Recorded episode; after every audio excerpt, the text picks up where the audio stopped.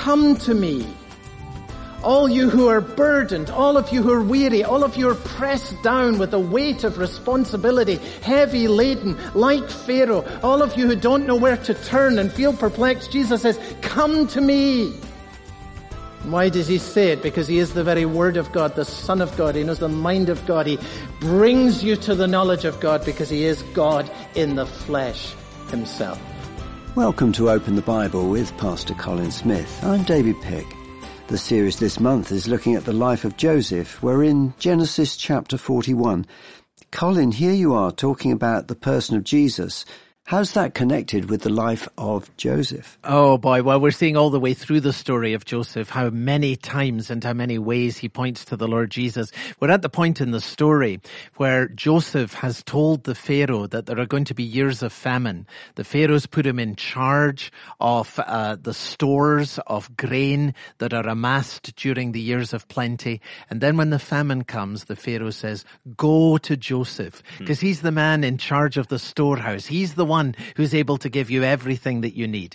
Well, what a marvelous pointer to the Lord Jesus Christ, the highly exalted Son of God, who has all the grace that all of God's people will ever need for every circumstance of life. And we're to go to him and he says, come to me and I will give you rest. He has everything that we need for life and godliness. God has supplied it for us in Jesus Christ. And uh, so we're going to get a good look at Jesus today, and that's what nourishes the soul. So let's look at Genesis chapter 41 as we continue the message, Wise and Discerning. Here's Pastor Colin. What does it mean to be discerning and wise? Well, clearly there are many, many answers to that question, but in this story there are two answers in particular. The first is to be wise and to be discerning will mean that we restrain indulgence in times of plenty. That's the first point really that Joseph is making. That in years of plenty, when God prospers you, it is easy to become extravagant and to become wasteful, to get carried away with these resources that you have and not to steward them wisely. And Joseph is saying we really have to make sure that that does not happen here because the seven years of plenty are going to be followed by seven years of famine. So let's make sure don't waste what you have been given. Uh, restrain indulgence in times of plenty. And then to be wise and discerning means a second thing that we take reasonable measures to provide for the future. And again, Joseph discerns that what this will mean in that particular situation is that a fifth of the harvest should be put in store for seven years to be saved up in anticipation of uh, the uh, years of famine that are to come. And Joseph sets out a brilliant plan that has details of where the savings are to be made and how the stewardship is to be exercised. Uh, it's all there in the plan that he lays out.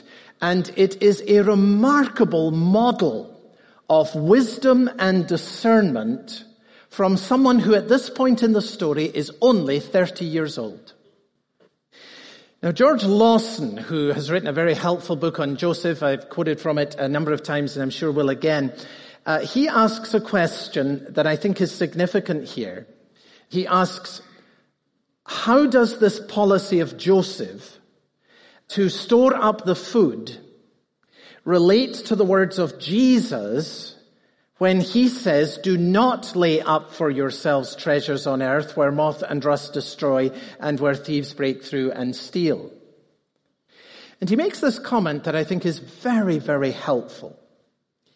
He says this rule, that is the rule of Jesus with regards to not storing up, is not intended to prohibit us from providing in time of plenty for a time of scarcity.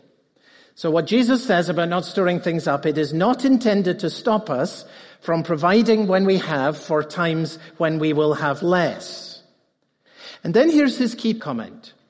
As long as this can be done without neglecting the necessary duties of charity and piety. Now you can tell from that that he was writing more than a hundred years old, and you might be saying, what, what in the world does he mean by saying that? Here's what he means. He says this, the first duty of a Christian in regards to the money that God trusts to us, however much or however little that may be, the first duty of a Christian is in regards to our giving to God. That's what he refers to under the word piety. And with it is our duty to be generous in relation to the needs of others who are in particular circumstances of need. And that, of course, is what he refers to as charity. Now he says, when we have done that, when we have done the first things, the first things that God calls us to, that is our duty in relation to our giving to God himself and our duty in relation to giving to others who are in some particular need. When we've done the thing in relation to piety and in relation to charity, then out of what remains, we are to think in regards to saving with regards to future times of scarcity. Now this is a very important principle. For a Christian believer, Saving is important, but for a Christian believer, saving is not and never can be the first thing. If saving is your first thought with regards to money, you have not allowed the Lordship of Jesus Christ yet to penetrate into that sphere of your life. It is an important thing, but it is never, it can never be the first thing. It arises uh, after the duties of piety and charity, which are the first things that God calls us to fulfill. Now this is very important because we must always remember that there are two ways to dishonor God with your money. One is that you spend what you should have given. So you see something that really gets your eyes flash. You say, I'd really, really like to have that. And if I really stretch everything, I can go for that. And what you do is you spend what you should have given. And you dishonor God in relation to your money because you've made that decision. You put that thing that you wanted above the claims of God, above piety and above charity. And you have spent what you should have given. But there's another way to dishonor God with your money, and it is perhaps the way that comes particularly to a conservatively minded people. And that is that you can dishonor God with your money by saving what you should have given. By saving what you should have given. And friends, where that is our temptation, it's good to remember that saving may actually hold the more subtle temptation because if you are by instinct a saver, and that is always the first thing in your mind, it is very easy for you to feel righteous with regards to this. And you need to hear then the words of the Lord Jesus when he says, do not lay up for yourselves treasures on the earth where moth and rust corrupt and where thieves break through and steal. And then for others of us, our instinct is to spend. We're always maxing ourselves out. We're overreaching. And the result is that we're spending what we should be giving. And what you need to hear is the counsel of Joseph here. Save during the years of plenty so that there will be enough when the time of scarcity comes. So what does it mean to be wise and discerning? Well, it means to restrain indulgence in times of plenty, and it means to take reasonable measures to provide for the future. You're listening to Pastor Colin Smith on Open the Bible with a message Wise and Discerning, part of our series Snapshots of a Godly Life, looking at the story of Joseph. And if you miss any of the message or if you want to go back and listen again, you can always do that by going to our website. That's openthebible.org.uk. There you can download a free MP3 or stream the message online. Now let's get back to the message. Here's Pastor Colin. Now let me take a few moments here to point us to the Lord Jesus Christ. I want us to see today three very wonderful ways in which Joseph, the wise counselor, points us to Jesus, who is, of course, the wonderful counselor, the one who is greater than Joseph. And the first of these ways in this story is that the wise counselor, Joseph, speaks the word of God.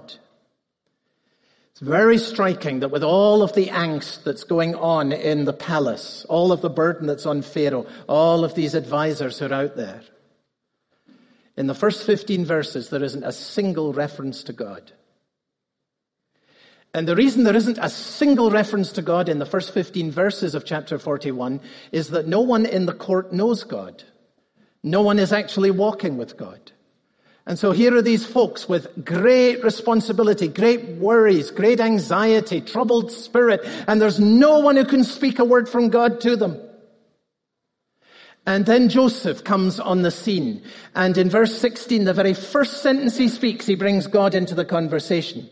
And it never stops after that. Look at it, verse 16. Joseph answered Pharaoh. First sentence. It is not in me. God will give Pharaoh a favorable answer. Verse 25. Joseph said to Pharaoh, the dreams of Pharaoh are one. God has revealed to Pharaoh what he's about to do. Verse 28, it says, I told Pharaoh, again, God has shown to Pharaoh what he's about to do.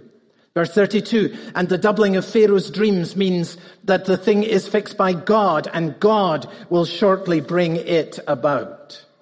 So here the name of God hasn't even got a mention in the royal court until this man comes in because he does know God and he is able to speak the word of God. And Pharaoh then says to his servants in verse 38, can we find a man like this in whom is the Spirit of God? Now Pharaoh's talking about God. And what do you make of that phrase, a man in whom is the Spirit of God? I mean, Pharaoh spoke more than he knew. He, he did not have a fully developed doctrine of the Trinity or the indwelling of the Holy Spirit in the life of the believer. He didn't know any of that. But here's what he's experienced. This man has come in here and he has spoken from God. He knows God. He knows what God has said. He knows what God will do. He knows the mind of God. In some way, the Spirit of God must be in him because what I hear from him is the Word of God. And you see how wonderfully that points us to the Lord Jesus Christ the wise and wonderful counselor who comes into the mysteries and all the pressures of your life when you're pressed down with burdens and responsibilities. You do not know what to do or where to turn. And he knows the mind of God because he is the son of God.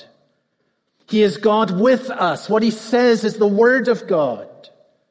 So when he comes into the world, he says, he whom God has sent utters the words of God. I have given them the words, Father, that you gave to me. He says, no one knows the Father. Nobody knows God the Father except the Son and those to whom the Son reveals him. And therefore he says, come to me. All you who are burdened, all of you who are weary, all of you are pressed down with the weight of responsibility, heavy laden, like Pharaoh, all of you who don't know where to turn and feel perplexed, Jesus says, come to me. Why does he say it? Because he is the very word of God, the son of God. He knows the mind of God. He brings you to the knowledge of God because he is God in the flesh himself. Wonderful. Then a second way in which this story points us to Jesus is that the wise counselor, Joseph here, is appointed and then he is honored. See, Pharaoh experiences through Joseph the knowledge of God and of his word.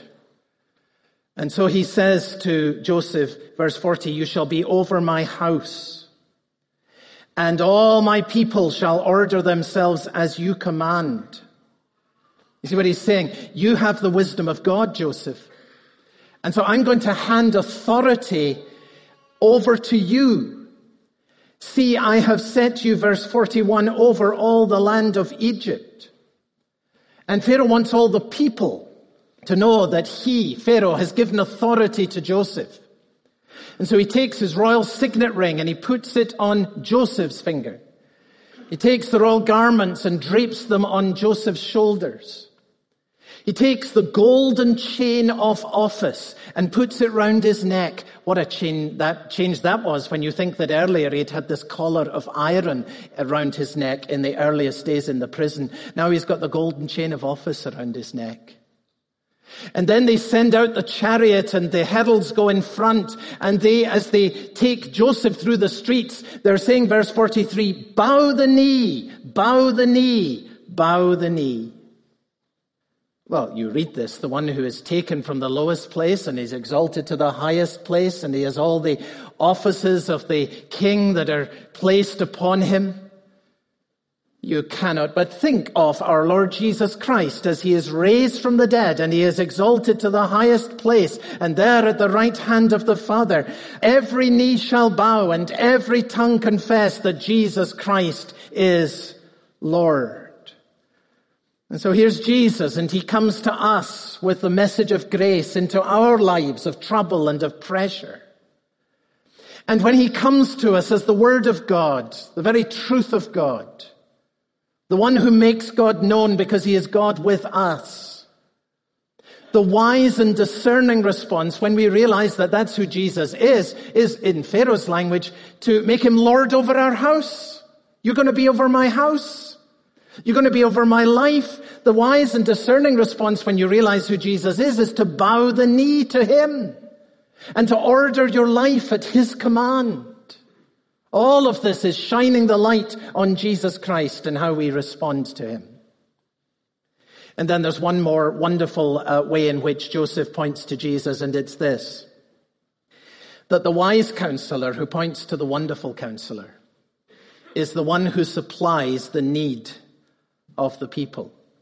Joseph sets up these storehouses in all of the centers of population and he does that for this reason, of course, so that there should be easy access for all of the people to come and to receive in time of need what is supplied for them. And the seven years of plenty, they come and they go, and then the seven years of famine arrive. And in verse 55, which is a wonderful, wonderful climax to the story, we're told that when all in the land of Egypt were famished, the people cried to Pharaoh for bread. And Pharaoh said to all the Egyptians, Go to Joseph. Go to Joseph. Go to Joseph. And what he says to you, do. I love this. The king does not say go to the storehouses. He says go to Joseph. He is the one who has what you need. He is the one who will open the storehouses to you. He is the one who is going to feed you. And you cannot read that, you know, Joseph being the one who opens access to the, the bread that the people are craving. You can't read that without hearing the Lord Jesus Christ uh, taking up that great theme. And he says, I am the bread of life. And whoever comes to me shall no longer be hungry, and whoever believes in me shall no longer thirst. If anyone is thirsty, let him come to me and drink. All who the Father gives me will come to me, and whoever comes to me, I will never, never, never drive them away.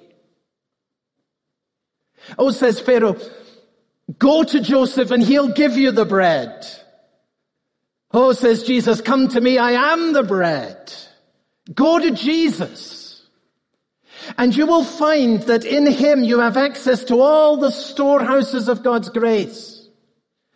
Go to Jesus. He has stores of mercy that are sufficient to cover and to cleanse every one of your sins. And you can go to Jesus today and He will not send you away short-handed or empty. Come to Jesus. He has the storehouses of strength to be able to stand up under the pressures, the weights, the burdens of responsibility that you're facing in your life. Sufficient grace, sufficient wisdom for everything that you need for life and for godliness. Christ is the one who opens the storehouses of grace. We have access to all of the heavenly blessings in Christ Jesus.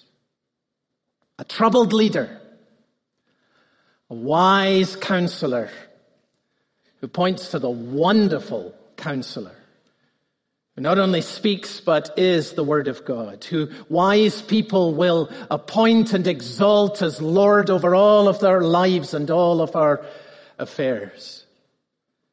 And then, just in this very last minute, this little character that might get forgotten, the cupbearer, the forgetful servant, this guy who I feel sorry for because I think he's so embarrassed in verse 9. I remember my offenses today. You know what he's saying? Pharaoh, I am so sorry. I've been working for you. I've been working right next to you for two whole years. And in two years that I've been working for you, I haven't said to you a single word about the one person who can really help you with the burdens that you're bearing. And there is such a person. And I know that he can help you because he has helped me. He's the one who spoke the word of God to me. But the truth is that since I've been put into this exalted position now, this promoted position, I really haven't given him a single thought. I'm so sorry I haven't thought to speak to you about Joseph. But of course, he remembers, the forgetful servant remembers. And he was the one who had the honor of making the introduction of Joseph to Pharaoh. And his hand was involved in all the blessing that came from that. The lifting of all these heavy burdens that were on Pharaoh's shoulders, and they're lifted because he's introduced to Joseph by the cupbearer. People who would have died in a famine and lives are saved because of the provision that is made because he introduced Joseph to Pharaoh. And not only in Egypt, we're told at the end of the chapter, people came from all nations on earth because Egypt was the only place where there was food. And so lives were saved there. And more than that, among the many nations that came, there were, as we'll see in the second part of the series, Joseph's own brothers, including Judah and his children. The line into which Jesus Christ, the Savior of the world, would be born. The cupbearer remembered and introduced his boss to the one who could help him. And I end here because for all of us who know Jesus Christ and love the wonderful counselor, the Son of God, the one in whom we have access to all of the supplies of God's grace, to us, too often the forgetful servants, is given this immense privilege that we should be the ones who have the opportunity of introducing other people to Jesus. It's great to finish the message today being reminded of the importance of sharing the good news of the gospel with those around us. You're listening to Open the Bible with Pastor Colin Smith, and if you ever miss any of the messages or if you want to go back and listen again, you can always do that by going to the website openthebible.org.uk. Open the Bible is supported by its listeners. If you're able to support us with a regular gift of £5 or more, we'd like to thank you by sending you a copy of a book. It was written many years ago, but it will be new to many of you. It's called simply Holiness. And Colin, who is this book for? Well, it's in the title. It's for everyone who wants to pursue a holy life. And you know what? That has to be every believer because the Bible says without holiness, we will not see the Lord. But here's the question. What's the relationship between God accepting us? The Bible calls that justification and God changing us. The Bible calls that sanctification. Does God only accept us when he changes us? And uh, if God has accepted us before he changes us, is it okay just to rest happy that he's accepted us? Well, Ryle really gets into these issues. What is the relationship between justification and sanctification, between God accepting you so that you have peace with Him through Jesus Christ, and God changing you by the power of the Holy Spirit. And you know what? I think most of the main questions that I get asked as a pastor, questions that trouble ordinary believers, arise from a confusion between these two things, justification and sanctification. It's about, well, you know, I'm not yet the Christian that I want to be. I've not yet changed as much as I would like to. Has God really accepted me? You see that that's right on the hinge between these two things. And Ryle gets at that in such a clear and biblical way. That's why this is such a helpful book. It will help every Christian to make sense of their own experience. We want to send you a copy of this book. It's by J.C. Ryle. You can find details of this offer along with how you can support Open the Bible by giving just go to our website, openthebible.org.uk. If you're able to commit to a regular donation of £5 or more, we would like to thank you by sending you a copy of the book, Holiness. For Pastor Colin Smith and Open the Bible, I'm David Pick, and we look forward to you joining us next time. Open the Bible is a listener-supported production. How is it possible for men and women who've betrayed trust, lied, broken promises, and deceived to come to share in God's blessing? Find out next time on Open the Bible.